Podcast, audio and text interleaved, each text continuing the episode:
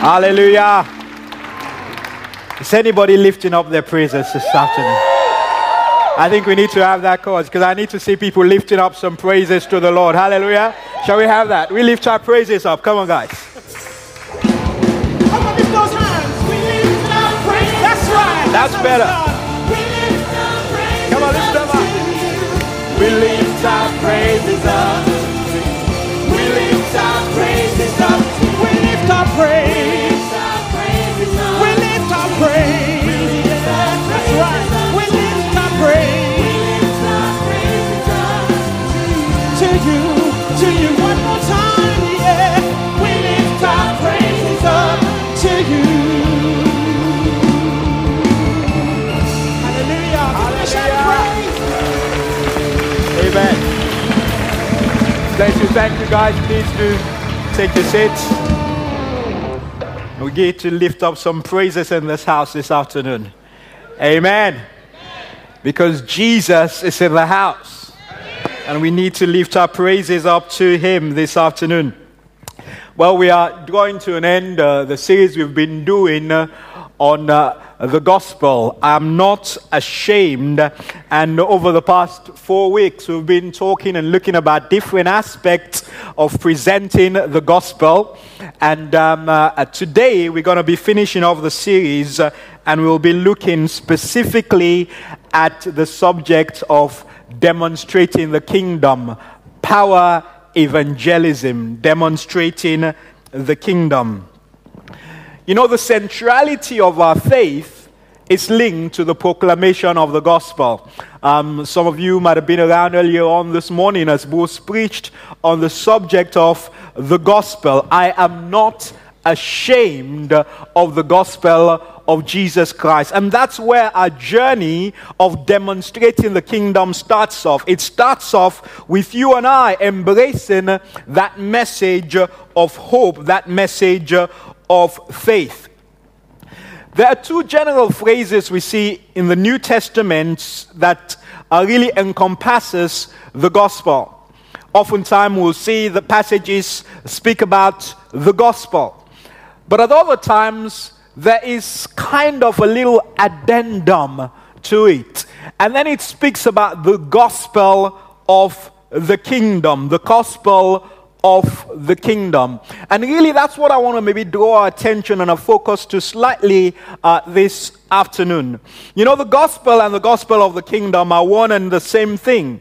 However, when we begin to speak about the gospel of the kingdom, we are moving from beyond just the message of salvation. We're moving from just beyond the fact that Jesus can bring the message of the grace of God, the forgiveness of sins, the res- restoration uh, of, of us into relationship with Him, and moving beyond to what does the gospel also bring in our lives because it is about the gospel of the kingdom.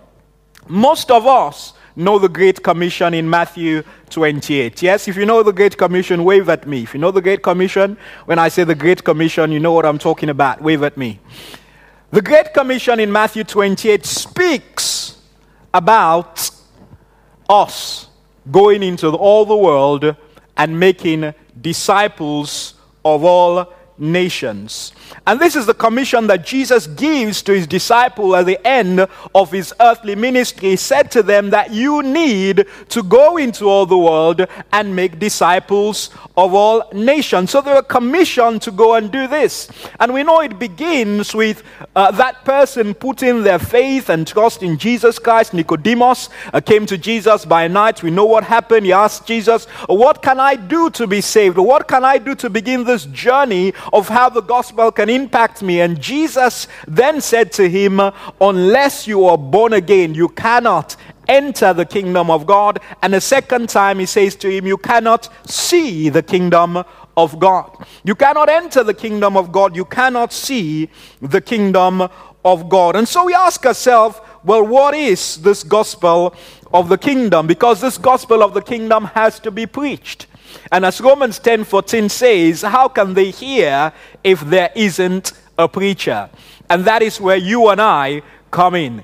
Because we are the people who have the message of the gospel of the kingdom that we can go with, that we can run with, that we can begin to impact Jesus' life.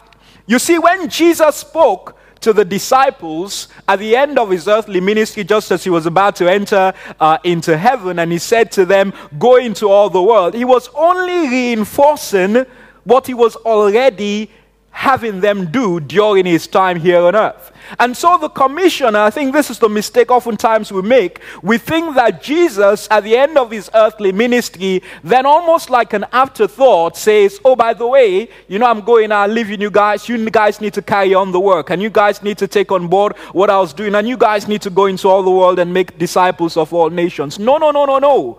Because all Jesus was doing at that final uh, uh, engagement that he had with his disciples just before he was about to go to heaven was simply reinforcing what he was already doing with them.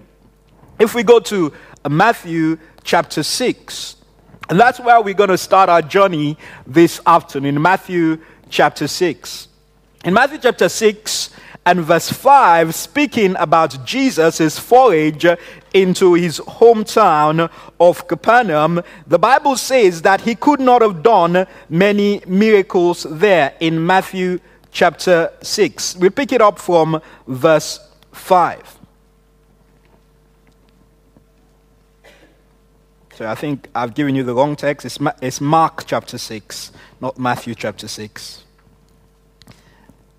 and we pick it up from verse 5 of Mark chapter 6. Says, Now he could do no mighty work there, except that he laid hands on a few sick people and healed them. And he, mar- and he marveled because of their unbelief. Then he went about the villages in a circuit teaching and he called the twelve to himself and began to send them out two by two and gave them power over unclean spirits. He commanded them to take nothing for the journey except a staff, no bag, no bread, no copper in their money belts, but to wear sandals, and not to put on two tunics. And he said to them, In whatever place you enter a house, stay there till you depart from that place. And whoever will not receive you nor hear you, when you depart from there, shake off the dust under your feet as a testimony against them. Assuredly, I say to you, it will be more tolerable for Sodom and Gomorrah in the day of judgment than for that city. Verse 12. So they went out and preached that people should repent. Verse 13. And Somebody say, and. And they cast out many demons and anointed withal many who were sick and healed them. They cast out demons and anointed many who were sick and healed them. You know, one of the amazing things is that you and I have been given this capacity that we can actually preach the gospel and because of the commission that comes to us from Jesus Christ, minister to those who are in need, those who are sick. And so, in going out and preaching the gospel of the kingdom, they were also demonstrating the power of the kingdom. Well, might say, well, hang on a second, that was with his 12 disciples. You know, they were special in some way. They'd spent time with Jesus, they'd interacted with the Master, and so they, they, they would have been given uh, something special to carry and go for. Well, let's look at Luke 10. Because in Luke 10, we see a similar picture of commissioning. Remember, all this is happening before Jesus goes to the cross.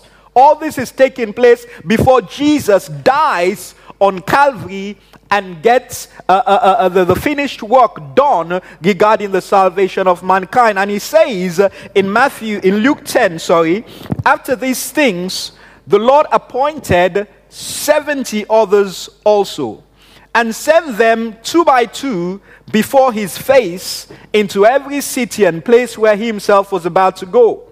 Then he said to them, The harvest truly is great, but the laborers are few. Therefore, pray the Lord of the harvest to send out laborers into his harvest. Go your way. Behold, I send you out as lambs among wolves. Carry neither money, bag, knapsack, nor sandals, nor greet no one along the road. But whatever house you enter, first say, Peace to this house. And if the Son of Peace is there, your peace will rest on it. If not, it will return to you.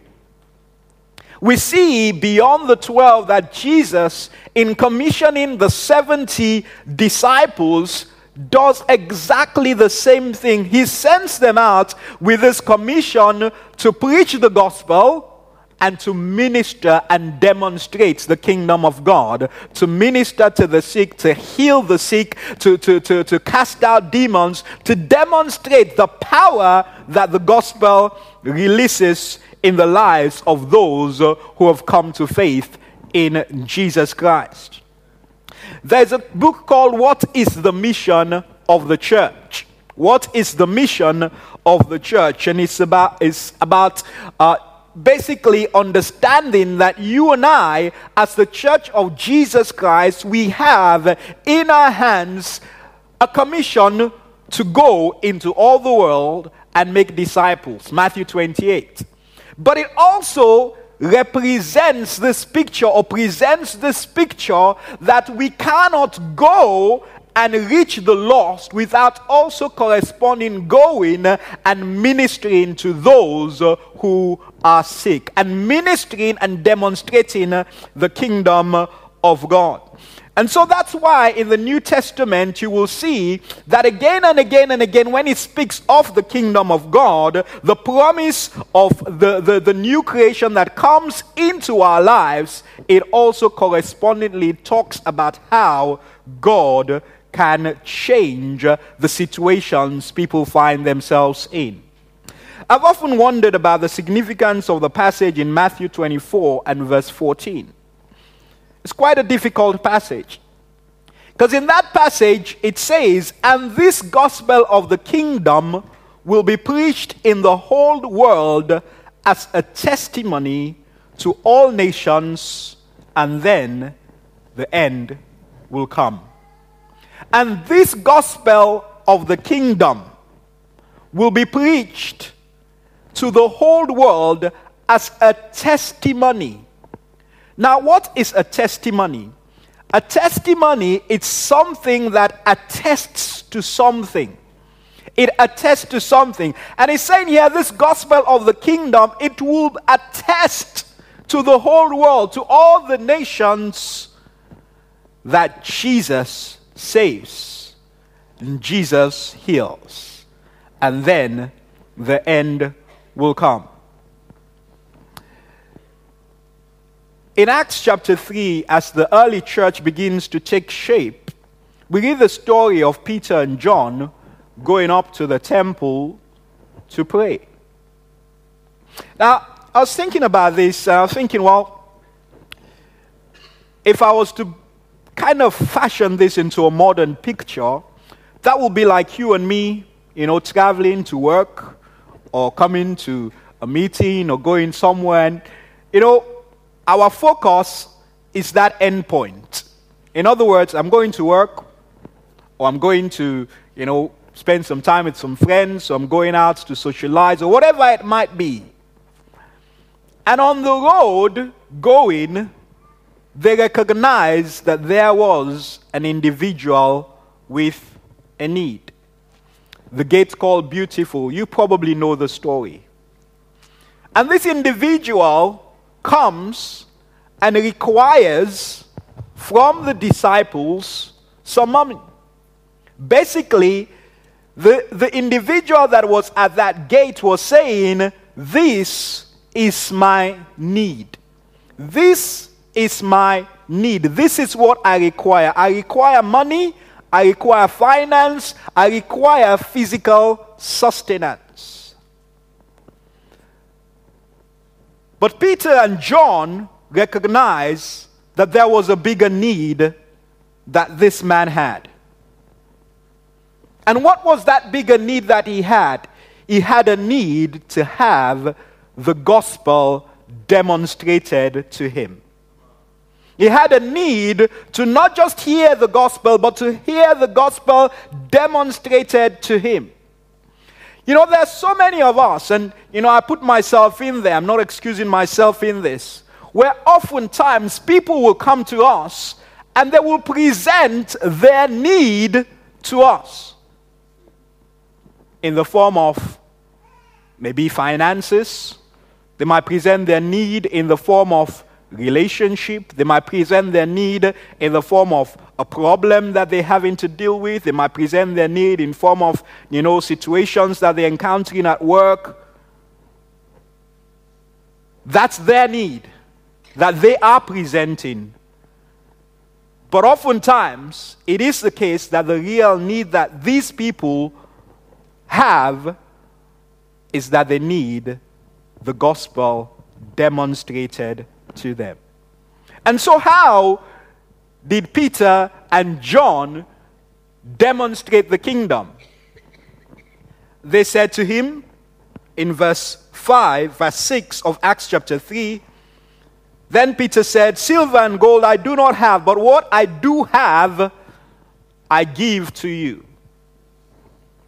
In the name of Jesus Christ of Nazareth, rise up and work. Now, what was he given to that man at the gate beautiful? He was given to him the gospel of the kingdom the gospel of the kingdom. And the end result of all this is that not only did that guy get healed, not only did that guy experience transformation in his physical state, but he also experienced the transforming power of God that changes a life. To the extent that those who were around marvel, the scripture says, and they came to hear them at Solomon's porch.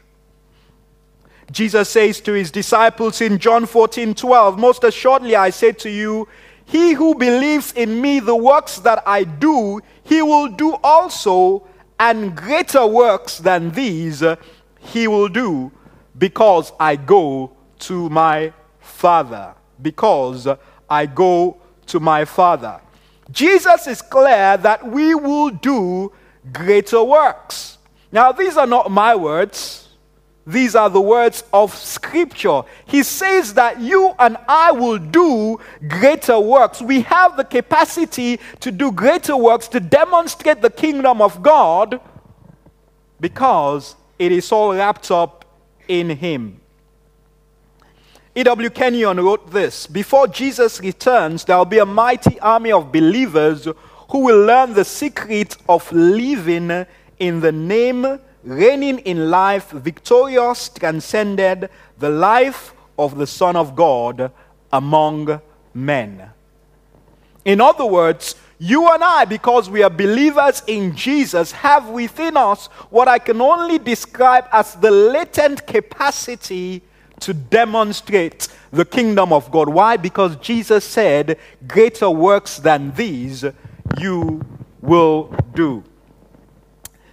There's an interesting dialogue that takes place in the movie The Matrix. Now, I don't know, has anyone here seen the movie The Matrix? Came out quite a few years ago. And quite a lot of undertones um, that we can maybe parallel with Scripture. And there is a particular scene where there's a dialogue that is taking place between Morpheus and Neo, who was the chosen one. And Morpheus is trying to convince Neo that he has latent power, hidden capacity. And uh, it was this scene where um, they, were, they were uh, uh, bullets being fired at him, and Morpheus kind of somehow still brought him into the scene, and he was saying to Neo, Neo, you can't do this. And so Neo turned to him and said, What are you trying to tell me? What are you trying to tell me, Morpheus? Are you trying to tell me that I can dodge bullets? And Morpheus said, No, Neo, I'm trying to tell you that when you are ready, you won't have to dodge bullets because they will not even come to you. You will stop them in their tracks. I thought to myself, that's quite interesting because, in some ways, this is a picture of what you and I have within us a latent capacity to demonstrate the kingdom of God. We are meant to preach the gospel of the kingdom of God to demonstrate Christ. And when we read in the Gospel of Luke, it will seem that in Luke's mind, Jesus' demonstration of the kingdom was wrapped in several things physical healing, deliverance from demons, raising the dead, and sovereignty over natural phenomena like stilling the storm. When Jesus began his public ministry, he did so in the power of the Spirit. When you are born again, you are born of the Spirit. The same Spirit that raised up Jesus Christ from the dead lives in you, and the Bible says it will quicken your mortal body to life. In quickening your mortal body to life, what is he saying there? He's saying that you can step out in faith and begin to demonstrate the kingdom of God. Consider the implications of what Jesus did in the book of Luke, chapter 4. He picks up the scroll and he begins to read Isaiah. Isaiah 61, to be very precise, in our own uh, uh, uh, framework of the scriptures, he begins to read Isaiah 61. It says, The Spirit of the Lord God is upon me because he has anointed me to proclaim the good news to the poor. He has sent me to proclaim liberty to the captives, recovering of sight to the blind, to set at liberty those who are oppressed, to proclaim the year of Lord's favor. Make no mistake, the gospel is about proclaiming that Jesus saves. But the gospel is also demonstrating that Jesus heals. Amen? It's about demonstrating that Jesus heals and that Jesus saves. And it started in the lives of the people who were around Jesus and continues to work in the lives of those who would put their faith and trust in Him and step out in demonstrating the kingdom of God. In the epistles, we get a bit of a snapshot of these things taking place again and again in the ministry of Paul and others as they went out and preached the gospel and demonstrated the kingdom. They preached that Jesus saves, but they also prayed for the sick and brought deliverance to many. Sadly, fear of opposition, fear of not seeing things accomplished, fear of lots of things prevent us from actually stepping out. You know, if you weren't here this morning, I really will encourage you to go back and get hold of Bruce's message that he preached about not being ashamed of the gospel of Jesus Christ. Because you see, fear well, what if I pray for that person and they don't get healed? What if I pray for that person and their situation stays the same? What if I pray for that person and there's no real turnaround or change in their circumstance? What if? What if? What if? And so we never step out in faith. We never step out and believe God for the possibility. You know, sometimes the obstacles will be seemingly insurmountable. You might think, well, oh my goodness, you know, my work colleague has just told me that, you know, they're not feeling well today. You know, I, I want to, to share the gospel, I want to pray for them, but if I do that, well, maybe they might sack me and, you know, they might, you know, throw me out of this job. You know, I can't afford that because I've got a, a mortgage to pay. I've got, you know, my family to feed. And, you know, I can't afford that to happen. And so, shut down. Circumstances dictating our capacity to preach the gospel. Only last week, I think it was last, it might have been last Thursday or Wednesday, I can't remember. I was um, turned on the radio and um, LBC was on. It was kind of middle time of the day because I was, I was driving somewhere and um, um, they had Petrie Hosken on. And now she's a self professed atheist. Um, she says it a lot of times. And this particular day, uh, they were discussing the topic or the subject of are miracles real? Do faith healings happen? And she had people falling in and, uh, you know, trying to argue for and against, and people sharing, oh, well, this happened to me, this happened to me, this happened to me.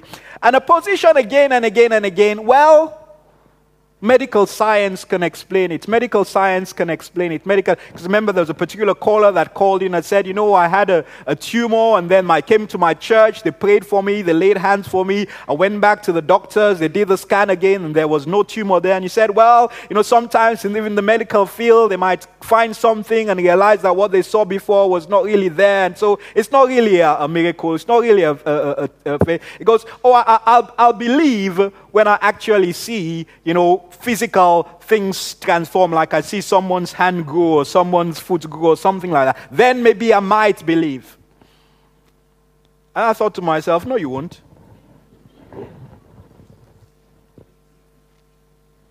You see, because oftentimes people equate the process of embracing the finished work of Jesus of, on Calvary to being convinced in their mind. No, no, no, no, no, no, no. It's a conviction of the heart. And in praying for people, we're not trying to convince their mind. We're not trying to convince them, oh, I've prayed for you now. You know, check that headache. Is it there? No, it's not there. You see, I told you Jesus saves and Jesus heals. No, it doesn't work like that. But our commission is that we should go and do exactly that. Now, the salvation, that's God's work. He's the one that draws all men to salvation. Our commission is to preach and to demonstrate the kingdom of God. And so we see that again and again and again, the gospel speaks about this whole framework of us going forth and ministering the gospel of the kingdom, demonstrating that Jesus Christ can change circumstances and situations, can heal people, can deliver them, can, can, can change their lives, as well as bringing them to a place of reconciliation with God. I remember when um, I was in university many years ago and I was in the Christian Union. And um, we'd planned to have a, a crusade. Um, we're going to go do some outreach and go to uh, a village that was not too far away. Um, that evening, we'd planned it for quite a while, and we're going to have a kind of big campaign meeting. And um, that morning, got up and um, kind of bit of commotion around the campus. And, um, and then, you know, went to, going to class and I see people coming back from lectures like, oh, there are no lectures, there are no lectures. Haven't you heard? Haven't you heard? Well, what, what? Have you heard what? You know, there's been a coup. The army have just stormed the presidential um, house and they've taken over and then all of a sudden, you could begin to hear the gunshots in the distance, all of this going forward. So, uh, the first thing we thought, well, hang on a second, got a crusade tonight. And we're meant to go to this village, is about four or five miles away, and we're planning to, to walk there and back. And, um, and so we went to, we, we had a small chapel and went to this chapel and we got, began to pray. And felt very strongly God say that I've given you a commission to preach the gospel. And so we, we gathered, the, the Christian Union people who would come out and said to them, Well, you have one or two options. You can go back to your dorm and be safe, or we can go and have this crusade. Well, some people said, well, I'm, I'm, there's no way I can hear the bullets flying left, right, and there's no way I'm walking five miles in the middle of a road somewhere to go someplace where, what, if we go there, nobody shows up because they're all in their houses and they're afraid to come out and stuff. Anyway, cut a long story short. The long story is, is, is very long. But the shortened version is that we went. And we got there, and as we walked through um, and we got to this village, we could see a crowd gathered. And there are people there that brought the sick, that brought people who were in wheelchairs.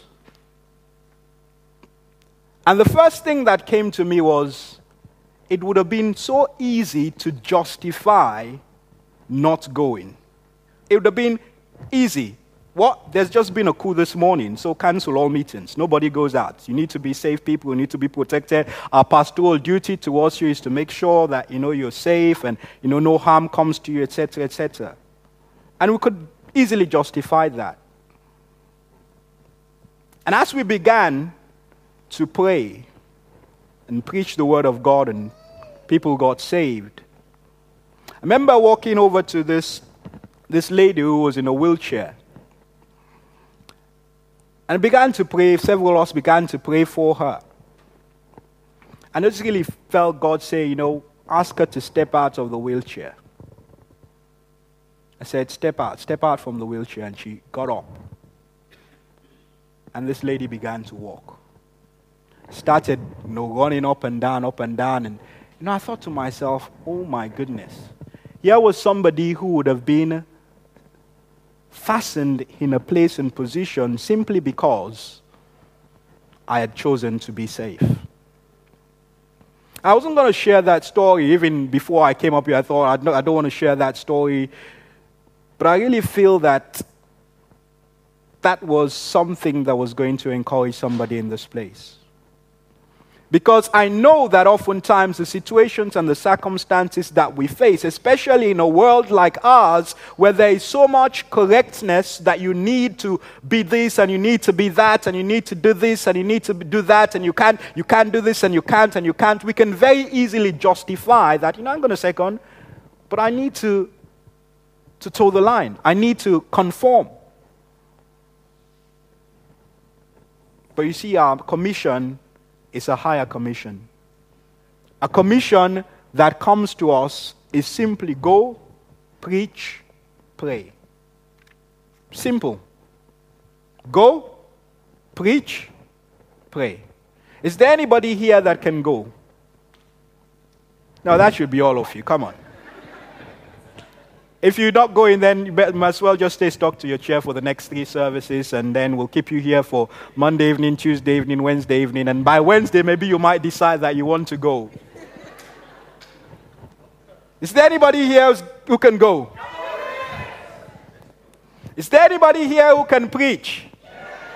That's everybody, by the way. You see, we need to knock this phenomenon of preaching. What does it mean to preach the gospel? Jesus saves. That's it. What? Yes, that's it. Jesus saves. The Lord is salvation. That's it. Is there anybody here who can pray? Oh, well, there you are. You're commissioned. Go, preach, pray, and let God be God and demonstrate that He's the one who can take a soul from darkness to light, but also can take that sick person and heal them. Amen? Let's, let's stand together.